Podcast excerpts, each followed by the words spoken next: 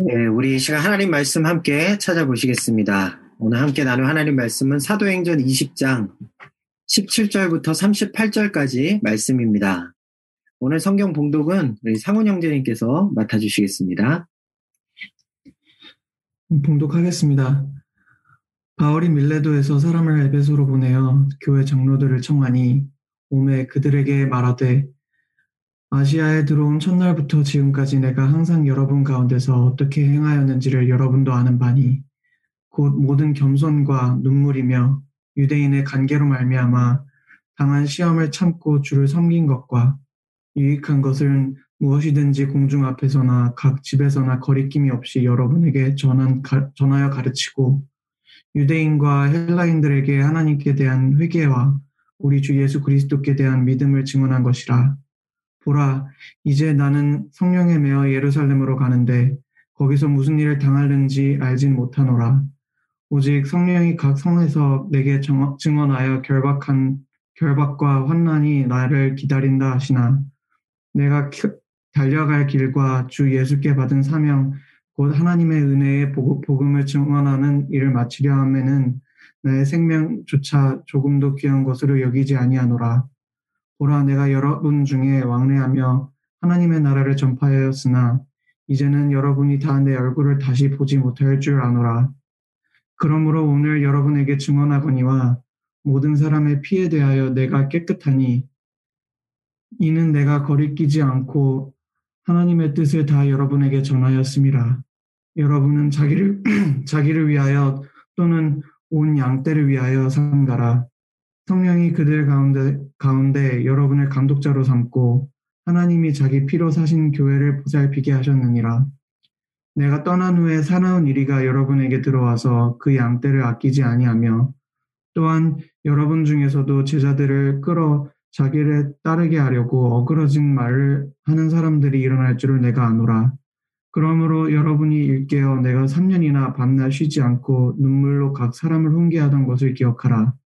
지금 내가 여러분을 주와 및 그 은혜의 말씀에 부탁하노니 그 말씀이 여러분을 능히 든든히 세우사 거룩하게 하심을 입은 모든 자 가운데 기업이 있게 하시리라. 내가 아무의 은이나 금이나 의복을 탐하지 아니하였고 여러분이 아는 바와 같이 이 손으로 내가 나와 내 동행들이 쓰는 것을 충당하여 범사에 여러분에게 모분을 보여준 바와 같이 수고하여 약한 사람들을 돕고 또 주 예수께서 친히 말씀하신 바 주는 것이 받는 것보다 복이 있다 하심을 기억하여 할지니라. 이 말을 한 후 무릎을 꿇고 그 모든 사람들과 함께 기도하니 다 크게 울며 바울의 목을 안고 입을 맞추고 다시 그 얼굴을 보지 못하리라 한 말 말로 말미암아 더욱 근심하고 배에까지 그를 전송하니라. 아멘.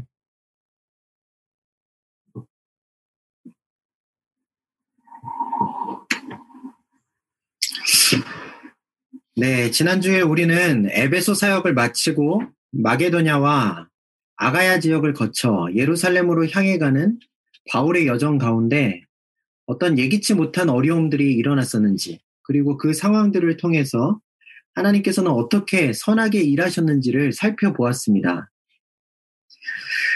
드로아에서 짧지만 성공적이었던 사역을 마치고 또 졸다가 창가에서 떨어져 죽은 청년 유도고를 살리고 난 후에 바울 일행은 드로아를 떠나서 예루살렘을 향한 여정을 이어나가죠. 그들은 터키의 서쪽 해변을 따라 점점 남쪽으로 내려가다가 밀레도라는 항구에 도착했어요. 그곳은 에베소에서 가장 가까운 항구였습니다. 밀레도에서 걸어서 3일 정도를 내륙으로 더 거, 들어가면 이 에베소에 도착할 수 있었지만 바울 일행은 예루살렘까지 가는 일정이 어, 매우 촉박했기 때문에 에베소를 방문하지 않기로 결정합니다.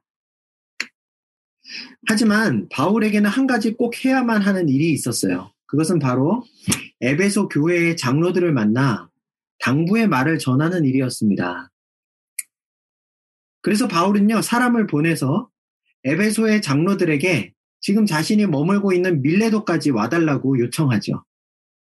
오늘 우리가 읽은 본문은 그렇게 바울이 밀레도 항구에서 에베소 교회의 장로들과 만난 이야기예요. 에베소 교회 장로들을 만난 바울은 먼저 그들에게 자신이 지난 3년간 에베소에서 어떻게 사역해 왔는지를 그 모습을 회상하듯이 이야기합니다. 우리 18절부터 21절까지 말씀을 한번 보겠습니다.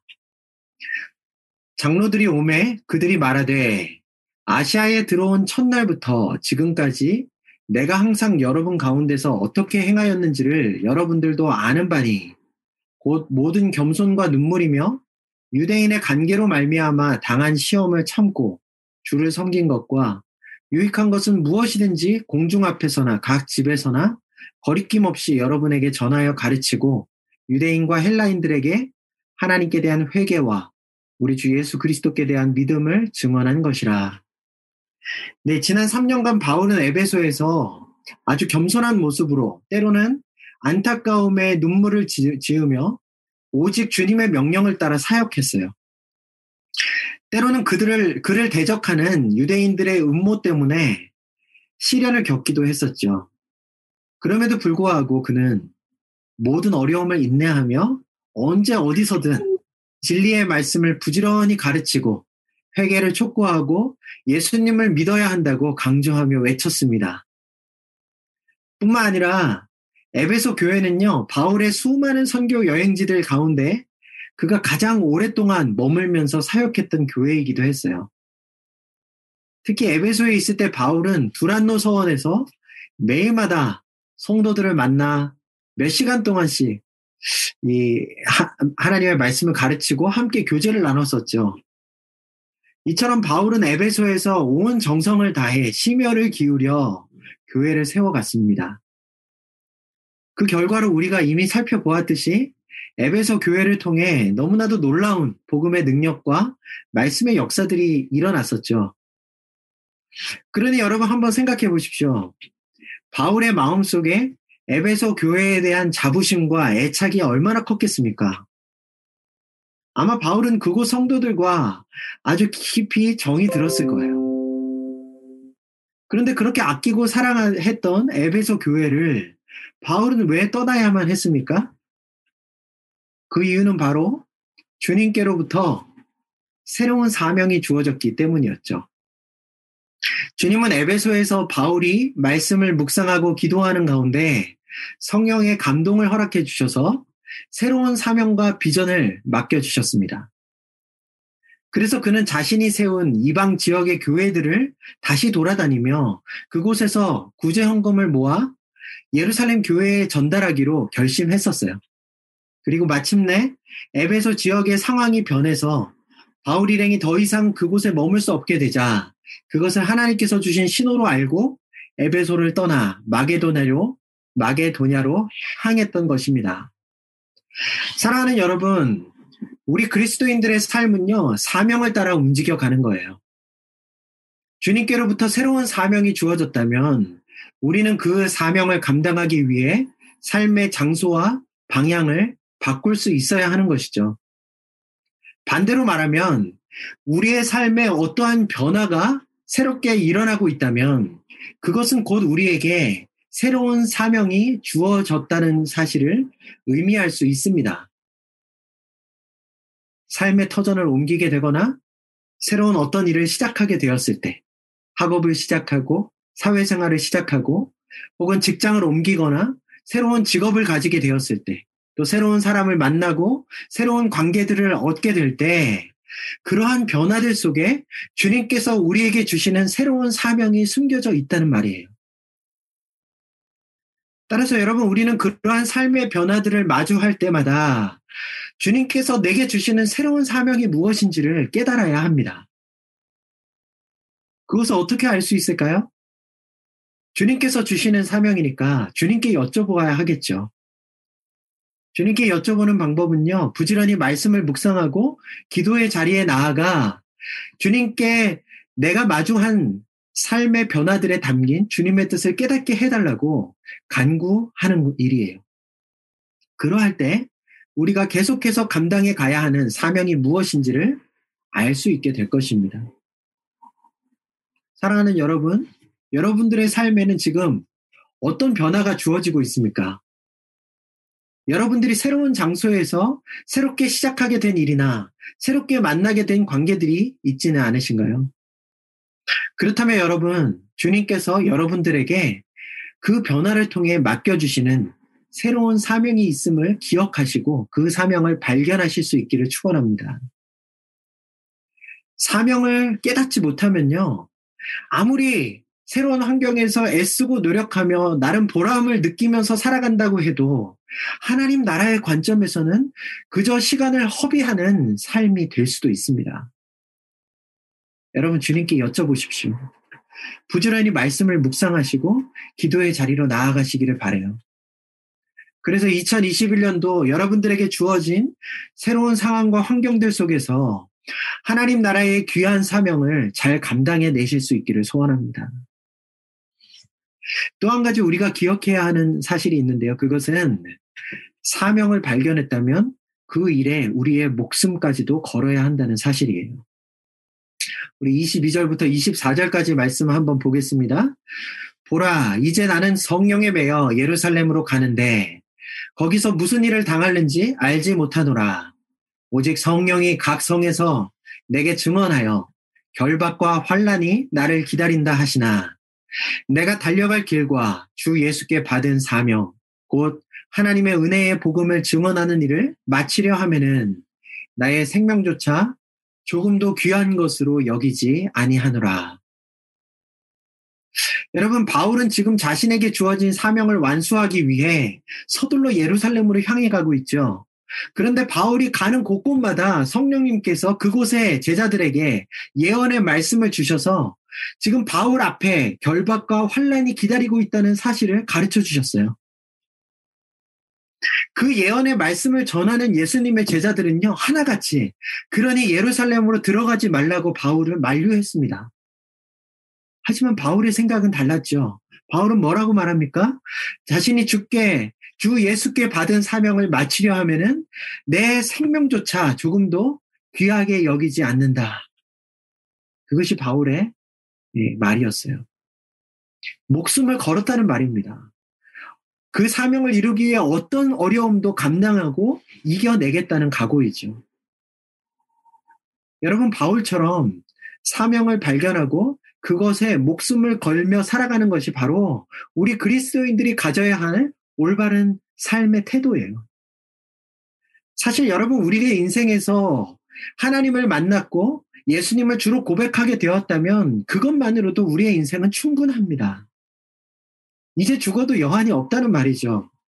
믿는 자들은 죽음 뒤에 영원한 시움과 기쁨을 주실 주님의 품으로 들어가게 될 것이기 때문이에요. 그럼에도 불구하고 주님께서 우리를 여전히 세상에 두신 것은 아직 우리가 이 땅에서 해야 할 일, 즉, 사명이 남아있기 때문입니다.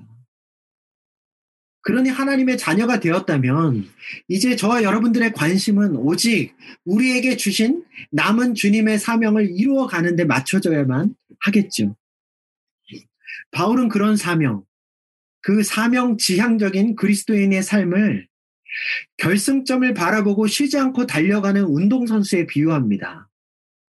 오늘 본문에도 나오죠. 내가 달려갈 길을 마치려 하면은 바울이 그렇게 말하고 있습니다. 여러분 이곳에서뿐만 아니고요. 바울 서신의 곳곳에는 이러한 비슷한 표현들이 많이 등장하고 있어요. 빌립보서 3장에도 보면 형제들아 나는 아직 내가 잡은 줄로 여기지 아니하고 오직 한 일, 즉 뒤에 있는 것은 잊어버리고 앞에 있는 것을 잡으려고 표대를 향하여 그리스도 예수 안에서 하나님이 위에서 부르신 부름의 상을 위하여 달려가노라. 그렇게 나와 있습니다. 디모데 후서에서요, 바울이 마지막 그의 사명의 시간을 다 감당한 이후에 그의 사랑하는 아들 같은 디모데에게 편지하면서 뭐라고 말합니까? 나는 선한 싸움을 싸우고 나의 달려갈 길을 마치고 믿음을 지켰으니 무슨 말이에요? 바울은 주님을 만난 이후 평생 그렇게 온 힘을 다하여 달리는 운동선수처럼 목숨을 걸고 하나님께서 맡겨주신 사명을 감당하는 삶을 살아갔다는 말입니다. 그런데 바울은 자기 자신뿐 아니라 자신이 섬겼던 성도들에게도 모두 그러한 삶을 살아야 한다고 가르쳤어요. 고린도후서 고린도 전서 9장을 보면요. 바울이 고린도 교회 성도들에게 이렇게 말합니다. 운동장에서 다름질하는 자들이 다 달릴지라도 오직 상을 받는 사람은 한 사람인 줄을 너희가 알지 못하느냐. 너희도 상을 받도록 이와 같이 다름질하라. 그러니까 어떤 특별한 사명을 받은 사람들만 그 사명을 위해 목숨을 걸고 힘을 쏟아야 하는 것이 아니라 그리스도인이라면 누구나 하나님께서 맡겨주신 각자의 사명을 위해 최선을 다해 치열하게 달려가야 한다는 말이에요. 사랑하는 여러분, 주님 앞에 서게 되는 그날까지 최선을 다해 표대를 향해 달려가시기를 바랍니다. 방금 읽은 고린도전서 9장 24절 말씀인데요. 그 말씀 바로 다음에 이러한 말씀이 이어집니다. 이기기를 다투는 자마다 모든 일에 절제하나니 여러분 사명을 위해서 모든 일에 절제하는 삶을 살아가실 수 있기를 바래요. 운동 선수들이 시합을 앞두고 얼마나 철저하게 자기를 관리하고 있습니까? 생활 패턴도 음식도 조절하고 체중도 신경 쓰고 마인드 컨트롤까지 그렇게 철저하게 절제하고 관리하지 않으면 결코 시합에서 좋은 결과를 얻을 수가 없는 것이죠. 여러분, 우리가 세상의 즐거움에 너무 깊이 빠져 있으면요. 주님께서 주신 사명을 제대로 완수할 수가 없어요. 때로는 사명을 이루기 위해 내가 하고 싶은 일들을 뒤로 해야 할 때도 있습니다. 사명이 아닌 일에 너무 많은 힘과 노력을 쏟아서도 안 됩니다. 무엇에 집중하고 무엇에 힘을 쏟아야 하는지, 또 무엇을 절제하고 무엇을 제거해 내야 하는지 여러분 잘 분별하실 수 있기를 바래요. 특히 올 한 해에는 예전에도 몇 번 말씀드렸지만 우리 교회 형제 자매들과 함께 미디어를 잘 절제하도록 함께 힘쓰는 운동을 벌여갔으면 좋겠습니다. 서로 격려할 수 있었으면 좋겠어요. 코로나 시기에 들어와서 우리는 그 어느 때보다 미디어의 영향력이 영향력을 깊이 경험하게 되죠. 우리의 삶에 아주 코앞까지 미디어의 영향력이 깊이 침투해 왔습니다. 여러분들이 만약 내가 하루에 핸드폰을 얼마나 많이 사용하고 있는지, 인터넷에 얼마나 많은 시간들을 소비하고 있는지 확인해 보시면 아마 매우 놀라게 되실 분들이 많으실 거예요. 유튜브, 넷플릭스, SNS, 인스타그램, 게임, 드라마, 영화 등등 이러한 미디어의 영향력들을 얼마나 지혜롭게 절제할 수 있는가가 지금 이 시대에 우리 그리스도인들에게는 아주 중요한 문제가 되어버렸습니다. 여러분 자신들을 또한 여러분의 자녀들을 미디어를 통한 영적인 공격들로부터 지켜내실 수 있기를 바래요. 미디어 외에도 사명을 위해 우리가 절제해야 하는 부분들이 많지만 오늘은 시간상 또 전략적으로 미디어에 대해서 말씀드렸습니다. 여러분 마지막으로 오늘 제가 드리고 싶은 가장 중요한 부분이자 바울이 에베소 교회 장로들에게 당부하는 핵심 내용이 있는데요. 그것은 주님께서 맡겨주시는 사명들 가운데 가장 중요한 사명이 바로 교회를 보살피고 지켜나가는 사명이라는 점입니다. 우리 22절을 한번 보겠습니다. 28절을 보겠습니다. 여러분은 자기를 위하여 또는 온 양떼를 위하여 삼가라. 성령이 그들 가운데 여러분의 감독자로 삼고 하나님의 자기 피로 사신 교회를 보살피게 하셨느니라. 바울은 지금 에베소 교회의 장로들에게 교회를 보살피는 사명이 주어졌다고 말하고 있죠. 여러분, 그런데 이 장로들은요, 전문적으로 어떤 훈련을 받았거나 그런 목회자나 선교사들이 아니에요. 그저 교회 안에서 바울에게 말씀을 배우며 신앙생활을 해오던 성도들이었습니다.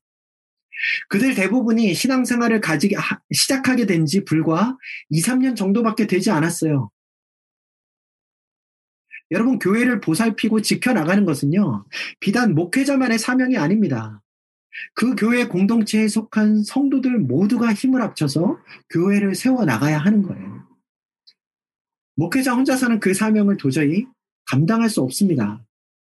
하나님께서는요, 자기의 피로 사신 값진 교회를 돌보고 지켜나가는 사명을 어느 한 사람에게만 전담시키지 않으세요.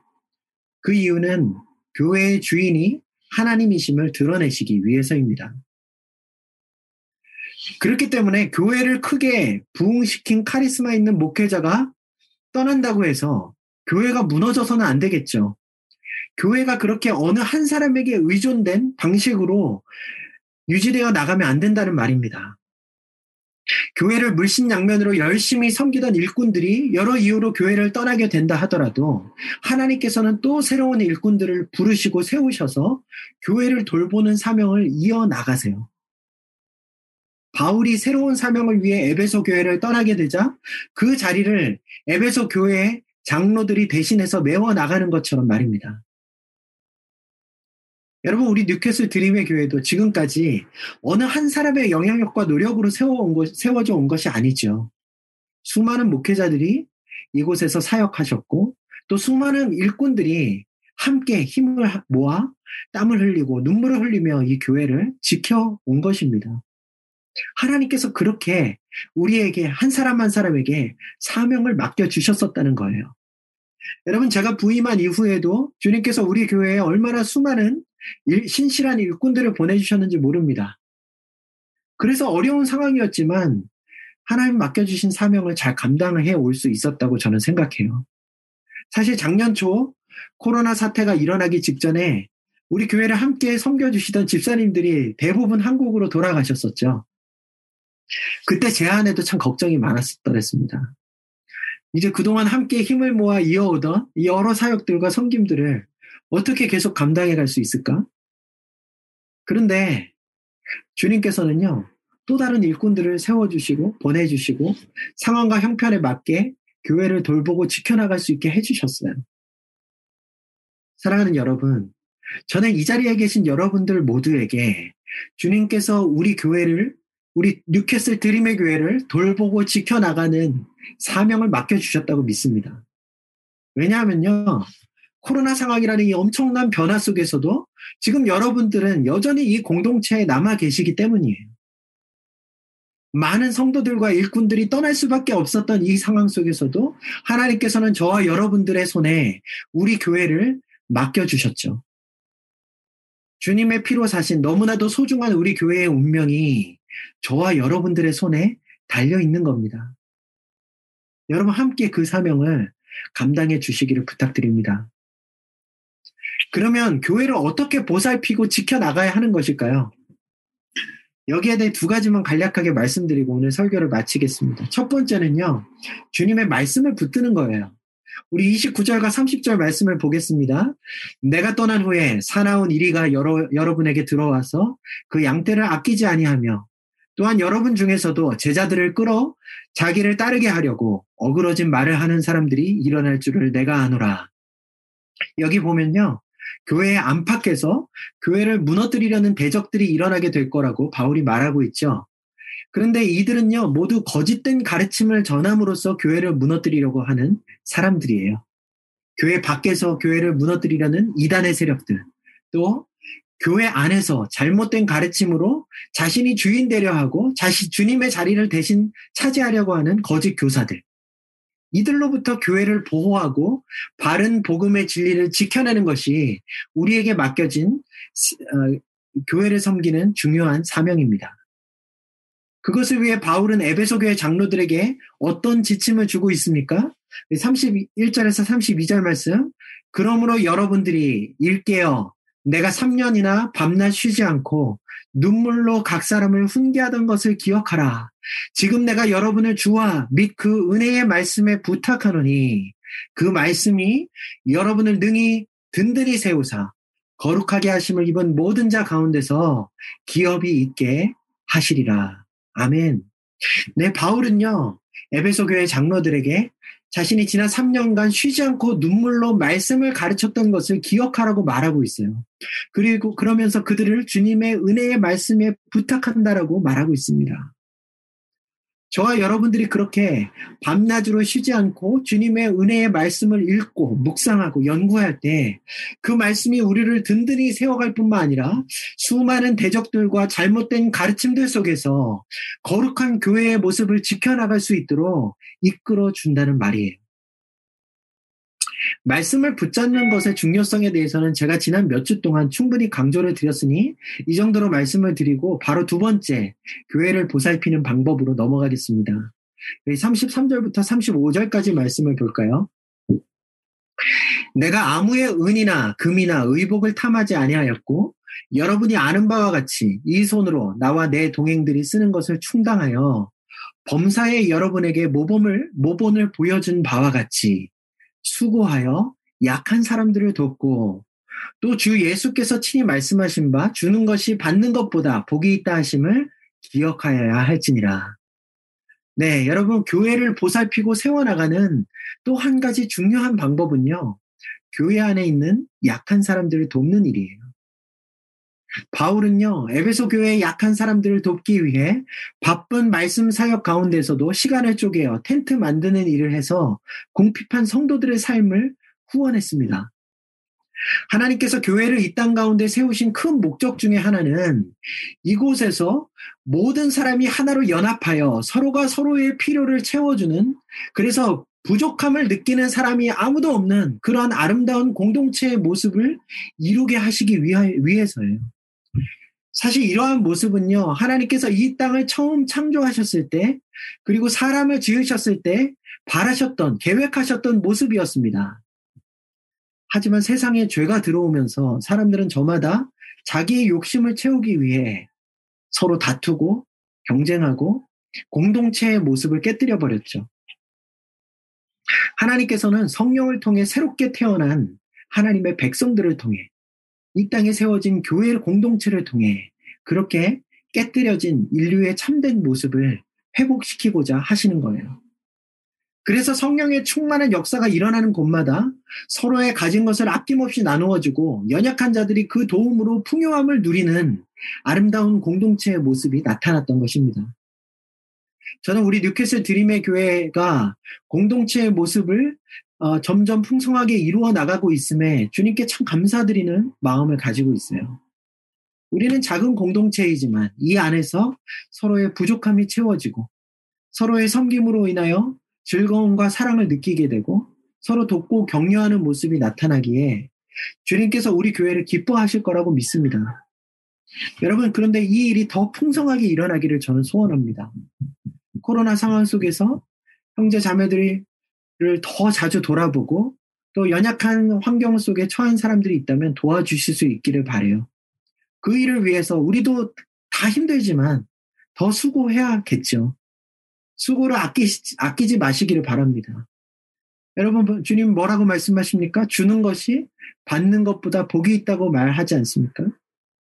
지금까지 우리 교회 공동체를 통해 혹시라도 무언가 받은 것이 많다면, 이제는 누군가에게 흘려보내고 나누어주는 그런 자리에 서실 수 있게 되기를 바래요. 그것이 바로 주님께서 여러분들에게 또 저에게 맡기신 사명입니다. 그럼 이제 오늘 말씀을 정리하겠습니다. 우리의 삶의 변화가 주어지는 것은 주님께로부터 새로운 사명이 주어졌다는 뜻입니다. 그 사명이 무엇인지를 발견하고 그것을 이루기 위해 목숨을 걸고 애쓰는 저와 여러분들이 될 수 있기를 바래요.